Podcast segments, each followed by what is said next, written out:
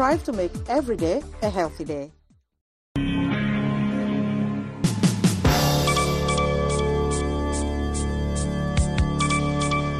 Hii ni idhaa Kiswahili ya Sauti ya Amerika, Washington DC, ikiwa sasa ni saa tatu za usiku, saa za Afrika Mashariki. Zifuatazo ni habari za dunia na msomaji wako ni mimi Harrison Kamau.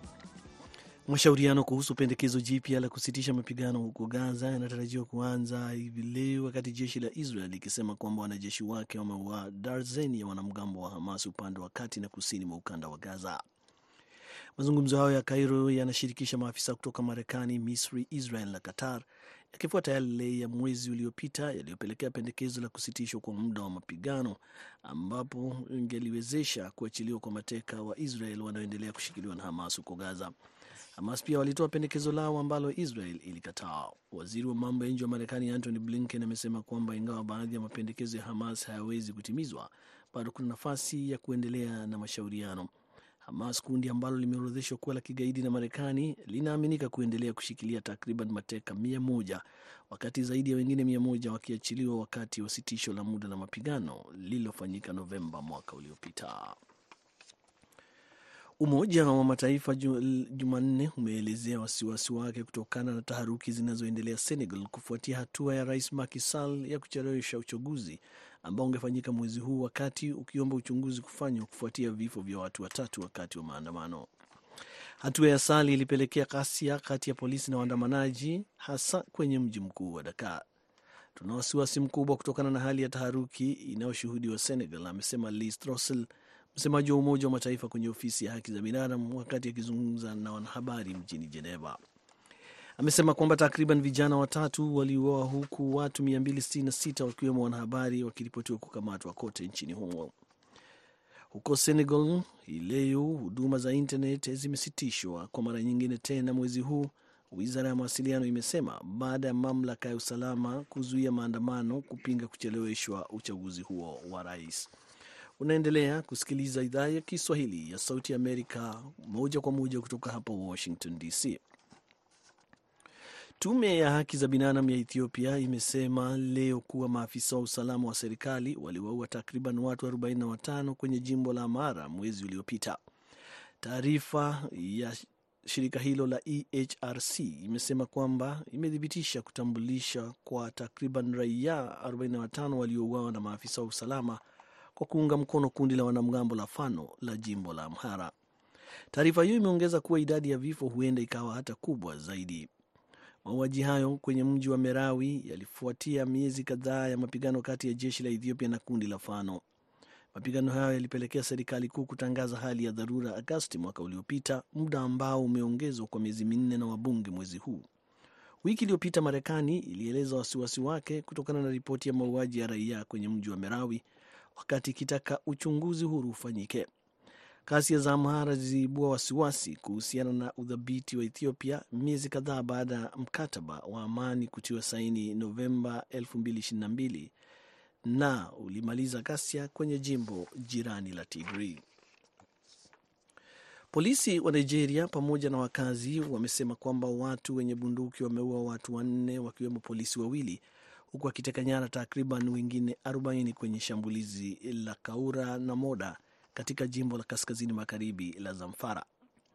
Nigeria yenye uchumi mkubwa zaidi barani Afrika inakabiliana na changamoto nyingi za kiusalama zikiwemo utekaji nyara kwa ajili ya kuitisha ridhaa na hasa kwenye eneo la kaskazini magharibi mwa taifa. Mkuu wa polisi wa Zamfara Yazid Abubakar amethibitisha shambulizi hilo akisema kwamba maafisa zaidi wa usalama wametumwa kwenye wilaya ya Kasuwar Daji iliyo au uliopo mji ulioshuhudia mashambulizi. Baadhi ya waathirika wameelezea shirika la habari Reuters yale walioshuhudia kwa njia ya simu. Na baraza la seneti la Marekani mapema leo limepitisha mswada kwa ajili ya msaada wa Ukraine, Israel na Taiwan wenye thamani ya karibu dola bilioni 95, lakini kungali na wasiwasi ikiwa utaidhinishwa na baraza la wawakilishi linaloshikiliwa na Warepublican. Hizo zilikuwa habari za dunia kutoka Washington. Jina langu Harrison Kamau, napomwacha mwenzangu Abdi Shakur Abud kukuletea kipindi cha Kwa Undani.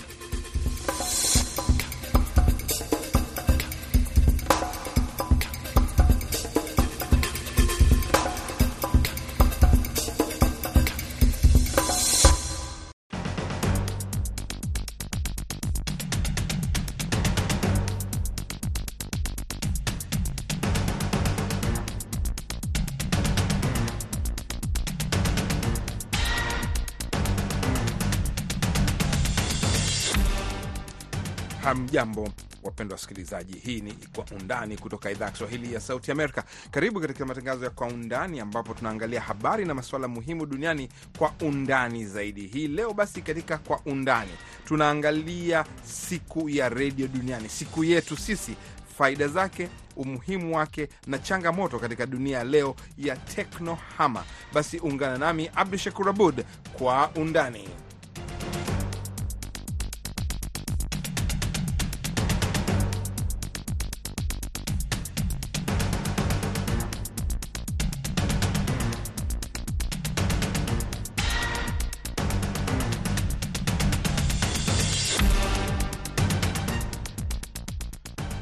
Nam, wapenda wasikilizaji, basi kwa undani kutoka idhaa ya Kiswahili ya Sauti Amerika tunaangazia maalum siku ya kimataifa ya redio, ambapo kauli mbiu ni kuendelea na kutoa habari, kutumbuiza na kuelimisha, siku ambayo ilitangazwa na UNESCO kuadhimisha chombo muhimu cha dunia, mojawapo ya chombo muhimu chenye kuweza kuwasilisha mawasiliano, kuweza kutoa habari, kuelimisha watu na kadhalika imekuwa na jukumu kubwa karibu miaka mia moja tangu kuanzishwa, ingawa siku ya redio ilianzishwa kutokana na kuadhimisha siku redio ya Umoja wa Mataifa ilipoanzishwa. Kwa hivyo leo katika kuweza kuangalia tasnia hii ya redio na jukumu lake, pamoja tuko na Maureen Mudi akiwa kutoka Baraza la Vyombo vya Habari nchini Kenya, huko Nairobi, Tanzania mtangazaji wa muda mrefu mwenzangu Hamza Kasongo, na huko DRC Zubeir Ali, mtangazaji wa huko Manyema. Karibuni katika Kwa Undani. Asante sana. Naam, kwanza tuanze na wewe Maureen, tuwape wanawake kwanza nafasi kubwa kabisa. Siku hii ni siku muhimu, chombo hichi ni muhimu, tumekitumia kwa muda mrefu kwako wewe, uzoefu wako, unaona mchango wake umekuwa nini katika maisha ya watu wa kawaida huko Afrika Mashariki? Uh, kwa kusema kweli, mchango wa redio kwa maisha ya binadamu, haswa zile communities ambazo zinaishi mazingira ambayo yanapenda yana kupata eh, mawasiliano ya mara kwa mara, mchango wa redio umekuwa ni wa nafuu sana, umekuwa ni wa maana sana ukiangalia kwenye jamii kama hizo. Unapata wakati mwingine kuna baadhi ya maybe maelekezo ama maagizo yanayotoka kutoka serikali hayawezi yakafikia mwananchi wa chini kama labda si redio, kama labda si mitandao ya kijamii kama Facebook. Na unapata mara nyingi saa hizi vile ambavyo redio imejipanga, watu wamekuwa wabunifu kiasi, wanapata ku, kuchangia na kuwa na platforms kadha wa kadha za, za kama Facebook kama Twitter, hiyo X na zinginezo kama hivyo. So unapata eh, swala la redio kwenye jamii ni swala ambalo hatuwezi tukalipuuza. Naam, asante. Sasa kabla tujaja katika hizo X na Facebook na kadhalika, Hamza, sisi wazee wa redio, unaweza kukumbusha vijana redio ilikuwaje zama hizo za kale? Asante sana Abu Shakuri. Sio tu kwamba enzi za za kale, mpaka hivi sasa redio bado ina sehemu kubwa sana katika maendeleo ya taifa eh, hasa kwa huku kwetu uh, Tanzania na nadhani na sehemu zingine za Afrika Mashariki.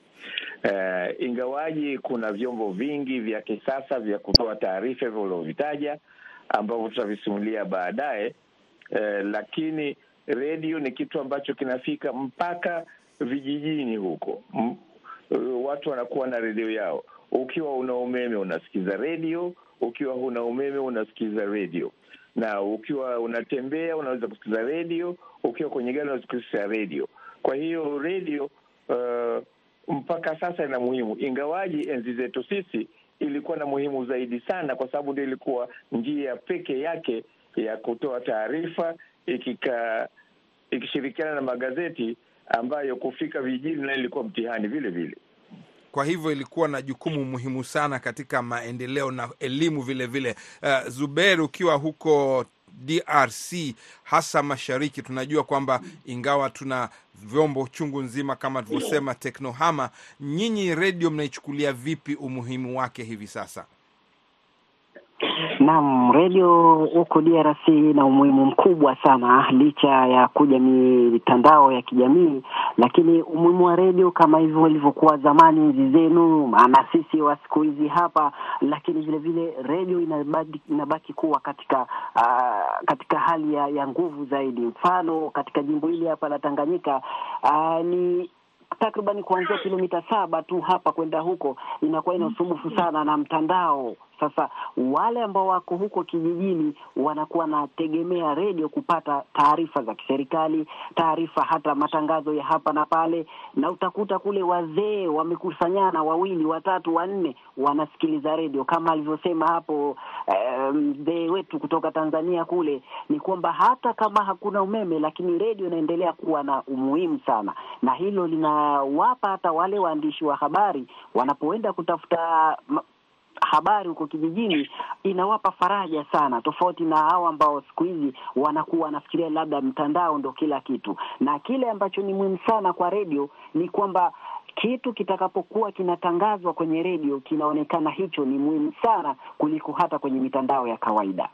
Naam, sasa Maureen, turudi kwako kwa sasa. Ulikuwa unazungumzia nafasi katika mitandao na kadhalika, kama Zuberi amesema, redio hivi sasa ina chukua nafasi gani, ubunifu gani kuingia katika kushindana na vyombo hivi vipya?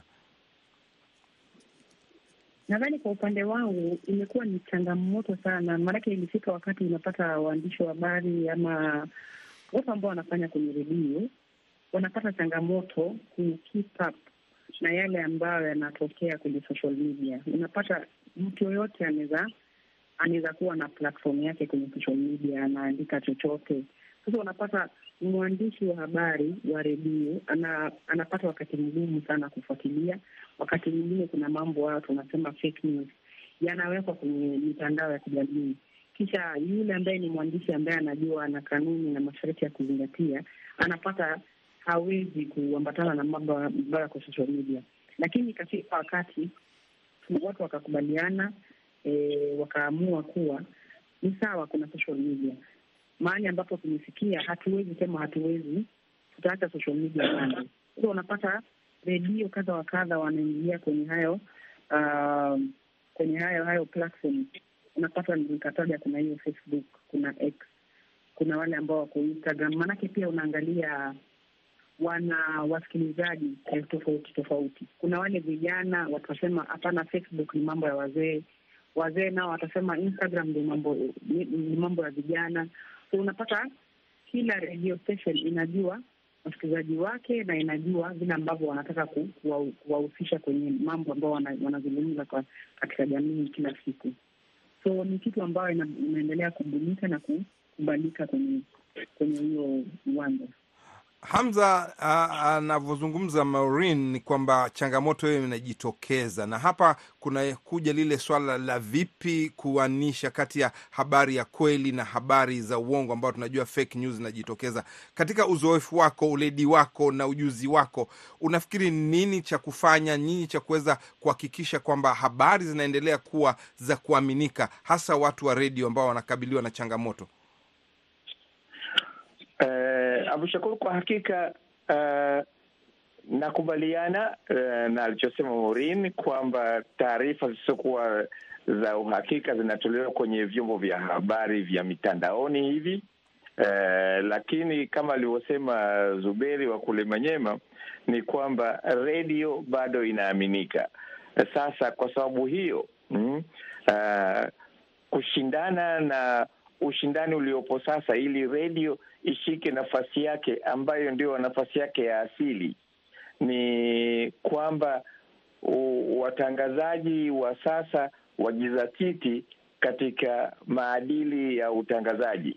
E, hapa Tanzania leo katika kuadhimisha siku hii ya redio duniani e, e, mamlaka ya mawasiliano yani TCRA imefanya kongamano kule Dodoma na kauli mbiu yao leo imekuwa ni maadili na taaluma ya utangazaji.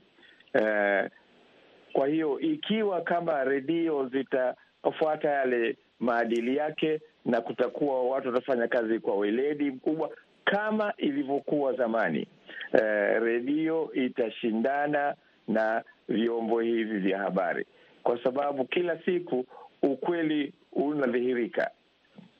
Naam, lakini kuna lile swala ambalo linajitokeza sasa hivi kwamba kweli tukifuata misingi halisi ya uledi ya uandishi wa habari utakuwa na habari za uhakika, lakini unakuta kwamba mtu yoyote mwenye simu, mtu yoyote anaweza kufungua YouTube, anaweza kuingia, lakini anapata pesa. Watu wa redio wanajikuta katika hali ambapo hawapati mishahara, hawalipi vya kutosha.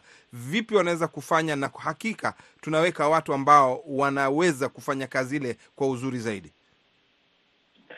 Uh, hilo ni suala la ubunifu tu. Uh, kwa sababu uh, siku hizi kuna redio hata za uh, kwenye manisipaa huko za uh, kwenye mikoa hmm? Uh, wao wanaweza kufanya vipindi vya kusisimua maendeleo yao wenyewe ya pale walipo, na kutokana na hilo wanaweza wakaishawishi halmashauri au wafanyabiashara wa pale wakachangia ili kwamba waweze kuboresha kile kipindi, na ikiwa wataweza kufanya hivyo itawaletea uh, kipato. Hali kadhalika wanaweza wakafanya vipindi vingine ambavyo vitawavutia wale watu wa mathalani wa simu mm, au bidhaa zingine ambazo zinataka kuwavutia vijana. Sasa ikiwa unaweza kufanya vipindi vitakavyowavutia vijana na ni kwenye redio, ni lazima wale watu watataka kukuthamini, na wakikuthamini, basi unakuwa umepata kipato. nam bila shaka. Sasa Zuberi, huko nyinyi kwenyu nyi vijana, kama ulivyosema, redio kweli bado inaaminika na kadhalika. Mashindano haya mnakabiliana nao vipi, kushindana na wale ambao wanatangaza kwenye YouTube, wale wanatangaza kwenye X na kadhalika? Naam, kama nilivyosema awali, redio ina uhakika wake tofauti na vile ambavyo mtu anaweza akajichukulia eh, kile ambacho anachoona akitangaza ili ajipatie pesa. Tamka kwamba kwenye redio ni kitu, ili kitu kitangazwa kwenye redio tayari kimepitia kwenye mikono ya watu kadha wa kadha, kimehaririwa. Na tofauti na mtu hivi, mtu anaweza akaunda channel yake ya YouTube na akaamua labda, mimi leo nikampige mtu picha hapa ili nitafsiri picha ile pale, atatafsiri vile anavyotaka ili watu wapate kuona na kushawishika, lakini kile ambacho kinachohitajika kwa mtu wa kijijini apate kuelewa kile kitu kinapatikana kwenye redio, sababu mtu atatafsiria na sababu na umuhimu na kile ambacho kinachohitajika kwenye jamii ipate ku, kupata hili. Nikirejea kwenye swali lako la msingi, kweli hapa kuna changamoto fulani ambayo watu wanakabiliana nayo, sababu wengi wanakuwa wanahitaji tu mapato, na ukiangalia kabisa kwenye redio, ili kupata kile ambacho labda unaweza ukafikiria labda kitakuridhisha na familia yako, inakuwa ni mtihani sana. Hilo ndo changamoto pekee ambayo watu kama waandishi wa habari hapa tunakumbana nayo, na wengi wanakuwa wanakimbilia huko, lakini kinachohitajika si pesa. Licha ya pesa ni kitu ambacho kinaweza kikasaidia mwanadamu, lakini kinachohitajika ni habari iliyokuwa imehaririwa vizuri. Naam, kwa hivyo umeeleza vizuri sana Maureen. Kwenu nyinyi huko Kenya mnafanya vipi? Maanake uh, taswira ya waandishi wa habari, mtu anaweza kuona kwamba kuna tofauti tofauti kutokana na sera mbalimbali mbali. Kama tumepata ripoti kule Tanzania, watu tutakuja kwako wewe Hamza, vile vile nitauliza swali hili, ni kwamba watu huku Kenya wanaona wana uhuru zaidi. Ukikuta Uganda watu wanabana waandishi wa habari, na hili swala la vile vile kutoa habari za uhakika, Kenya nyinyi mnafuatilia vipi maadili katika uandishi wa habari? Naam, upande wa Kenya pia, kando na kuwa imekuwa ni changamoto kwa muda mrefu vile, kumekuwa na mikutano na majijio ambayo yametuelekeza jinsi ambazo ambavyo tunaweza tukashauri tuka uh, industry. Kwa mfano uh, kama baraza la vyombo vya habari Media Council of Kenya, huwa tuko na fact checkers, media monitors huwa kwa kila siku wanaangalia uh, zile ujumbe na stories ambazo zinawekwa mtandaoni, kwenye gazeti, kwenye TV, wana fact check kuangalia uhakika wa habari hizo. Pia huwa tunaelimisha umma, tunaelimisha wenye vyombo vya habari na waandishi wa habari kwamba kwa kila kwa kila uh, station ama kwa kila vyombo chombo cha habari ambacho wana, wana, wanafanya kazi huko, inafaa wawe na hao fact checkers kuhakikisha kuwa kabla wa publish ama kabla waeneze habari yoyote, wamehakikisha habari hiyo ni ya sahihi, na pia tunawaequip na hizo tools za fact checking, kuwa hiyo itakuwa ni kazi ambao wanaweza fanya kirahisi, si lazima watatizike waanze kuangalia kando na kando wakishindwa ni vipi. Kisha labda nikisonga kando kidogo na masuala ya AI sahizi, artificial intelligence Mhm. kuna mambo mengi ambayo yanaendelea na unapata uh, fake news ina, inazidi ku, ku, ku, na kuwa katika katika uh, inapata sura tofauti kila kuchao. Sasa unapata artificial intelligence, kuna watu wanatumia kwa njia ambayo si si nzuri. Pia wakati huo huo tumejaribu ku, kuwa na miongozo eh, ilikuwa ni mwezi uliopita Mm. tumekaa na kamati na technical working group ambayo imetoka na imekuwa na mwongozo ambayo ime sasa hiyo mwongozo itakuwa imeelekeza waandishi wa habari kuhusu vile ambavyo wanaweza tumia artificial intelligence kwenye kazi yao. Ah, hiyo swala zuri kabisa, maanake AI ndo tunaelekea huko. Lakini Hamza, kwanza kabla ya hapo, huko Tanzania kumekuwa na ripoti kwamba uh, waandishi wa habari au vyombo vya habari vimekuwa na uoga sana kugusa maswala tete, maanake ukizungumza na upinzani au ukionekana vile unazungumzia mambo ya upinzani unachukuliwa hatua na kadhalika. Imesababisha vituo vingi sasa, badala ya kutoa habari na mambo ya kisiasa, wanazungumzia zaidi, utasikia uh, muziki na mambo ya kijamii na udaku, na hivyo wananchi vilevile wanakosa ukweli wa mambo, wanaenda kutafuta redio za nje. Kuna ukweli hiyo, na unafikiri kuna hatari kwa upande huo, uhuru wa waandishi wa habari?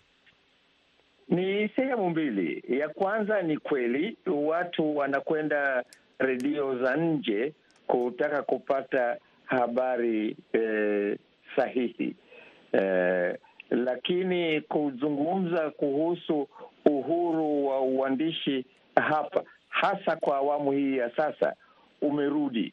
Natumia neno umerudi kwa sababu eh, awamu iliyopita waandishi walipata tabu sana sana sana sana, kila aina ya adha iliwapata. Eh, kwa hiyo oh, wakashikwa na uoga wakati ule, na baadhi yao mpaka sasa bado wanakwenda wanauendeleza ule uoga wao wenyewe, wanajifanya uh, uh, kama ndio nikifanya hivi serikali itafanya hivi, ambavyo kwa hakika si kinyume, kwa sababu uh, uh, uh, rais uh, uh, Samia Suluhu Hassan na juzi juzi tu hapa uh, waziri wa habari na teknolojia ya mawasiliano uh, Nape Nnauye alisema uh, kwamba uh, ni makosa kituo kimoja cha television kilifanya kwa kumwalika mpinzani ni mwenyekiti makamu mwenyekiti wa chama kimoja cha upinzani, alafu wao wakakisitisha kile kipindi, wakasema kwamba ni amri kutoka juu. Eh, waziri akasema hadharani na akarudia mara nyingi kwamba hakuna amri yoyote iliyotoka juu au itakayotoka juu. Uh, kwa hiyo uh, hao hicho kituo kimefanya wao makosa kwa kufanya hilo kitendo. Naam, kwa hivyo inaonekana kwamba wenyewe walikuwa wa, wa, vyombo vya habari vyenyewe tu vinaogopa uoga, hilo wanasema walikuwa kutoka enzi ile iliyopita. Na sasa nini kinafanyika kuweza kuzuia katika miaka inayokuja kuhakikisha kwamba kuna uhuru huo? Unafikiri inaweza kupatikana? Uhuru upo, isipokuwa sasa ni kubadilisha tu fikra za waandishi na watangazaji. Uh, wako baadhi ya watu uh, baadhi ya magazeti siku hizi yanaandika habari kinagaubaga kabisa mm. Eh, habari ambazo uh, kwa sisi wazee tuliopitia enzi nyingi, unaona huu amasema kweli, hawa wana uh, moyo kweli kweli, lakini hakuna kinachofanywa mm. tofauti na enzi zilizopita. Kwa hiyo hiyo kwa hakika jukumu uh, si la serikali. Jukumu ni la watu wenyewe, waandishi au wamiliki wa vyombo vya habari. Naam, hiyo bila shaka inabidi wachukue hatua za haraka, waone kwamba sheria zinapitishwa kuondoa zile sheria ambazo zinaweza kuwa ni ngumu kabisa kwa uandishi wa habari. Nafikiri uh, kwako Zuberi, huko swala la AI, swala la teknolojia uh, kama tunavyojua kuna matatizo mengi huko Tanganyika, lakini kule Kivu Kaskazini najua waandishi wa habari huwa wanatishiwa vile vile. Unaweza kusemaje kwa pamoja, maanake tumebakisha kama dakika tatu nne hivi uh, inachukuliwa vipi? Mnakabiliana na vipi matatizo haya mapya, hasa hii AI ambapo sauti ya mtu inaweza kuigizwa akafanya kama kompyuta ikaleta matatizo? Hiyo ni changamoto kubwa ambayo watu wanapishana nayo, wanakumbana nayo hapa, lakini hakuna jinsi, sababu kile ambacho kinachohitajika sasa hivi ni kuwa kwanza na uhakika wa kile ambacho unachokifanya wewe na uwe na uthibitisho. Natolea mfano hapa, hivi karibuni kuna makala ambayo mi niliandaa, ikawa uh, mtu mmoja akataka na mimi nimwandikie makala vile vile. Nilivyomwandikia kwake, ikawa akawa anasikia uoga kusema ah, makala haya bwana, mi nitakuja kufungwa kitu ambacho lau kama mtu kijiamini unaweza ukakipitisha tu, lakini vile vile kuhusiana na swala hilo hapo inakuwa ni ngumu sana huku ku, kuwa na ule uhakika kusema kwamba hiki nitakachokifanya, je, kitakubalika? Naam, hiyo bila shaka swala linategemea watu wenyewe kwa wenyewe, manake kuna swala jingine ambapo redio na vituo vingi vinamilikiwa na wanasiasa vilevile. vile. Maureen, tukiangalia bado dakika mbili tatu hivi, kila mtu labda ataweza kutoa maoni yake. Nini mustakbal wa redio? Redio itaendelea kuwa muhimu, lakini vipi inaweza kuendelea katika hali mpya, mazingira haya mapya, unaona vipi? Upande wangu mi naona redio itaendelea kuwa chombo muhimu sana kwenye jamii, lakini jambo la kwanza ambalo tunafaa tulizingatie zaidi ni kuwa uh, environment inazidi kubadilika na landscape ya media pia inazidi kubadilika. Kwa hivyo inafaa tuwe wabunifu sana wakati tuna- tunaongea masuala ya redio, tuembrace kama ni hiyo teknoloji, tukubali kuwa teknoloji iko hapa na sisi na hatuwezi tukaepuka. Kama ukiangalia Kenya miaka ya nyuma, ilikuwa huko 1946 ndio tulikuwa na redio ya kwanza ambayo ilikuwa ni Mombasa, wakati wa Voice of Kenya, hiyo sauti ya vita. Wakati huo na wakati wa sasa, vile ambavyo walikuwa na ripoti na sahizi ni tofauti, so lazima mtu azingatie ubunifu katika kazi yake. Naam, asante sana Hamza. Kwako wewe, unafikiri mustakbal wa redio unabidi uwe vipi na unabidi ucha- ukabiliane vipi na hali mpya, mazingira mapya haya? Eh, mustakabali wa redio ambao redio kwa vyovyote vile itaendelea, eh, lakini kinachobidi sasa ni kwa wale wahusika wa sasa katika kupata mustakabali mzuri ni waende na jinsi hali ilivyo hivi sasa, watizame eh, nini kinachotakiwa na nini wakifanye.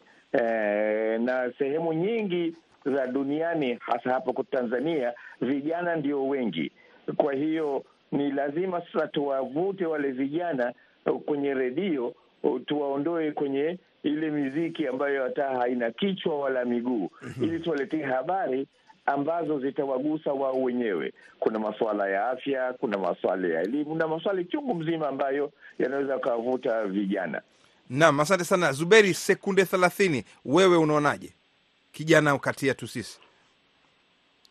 Naam, upande wangu wa wahusika wa vyombo vya habari, basi nao pia wajiongeze pia kile ambacho kinachoelekea sasa hivi, teknolojia inakuwa kubwa, na wao pia wawekeze hata kwenye redio hizo hapo za mitandao, ili wale ambao wako kwenye mitandao nao wapate redio hiyo hapo pia. Asante sana Zubeir Ali kutoka jimbo la Tanganyika. Pamoja tulikuwa naye Hamza Kasongo kutoka Tanzania na Maureen Modi kutoka Kenya. Asanteni sana, imekuwa mazungumzo mazuri. Tutaendelea wakati mwingine. Mlikuwa mkisikiliza Kwa Undani kutoka idhaa ya Kiswahili ya Sauti Amerika hapa studio. Mimi ilikuwa Abdu Shakur Abud.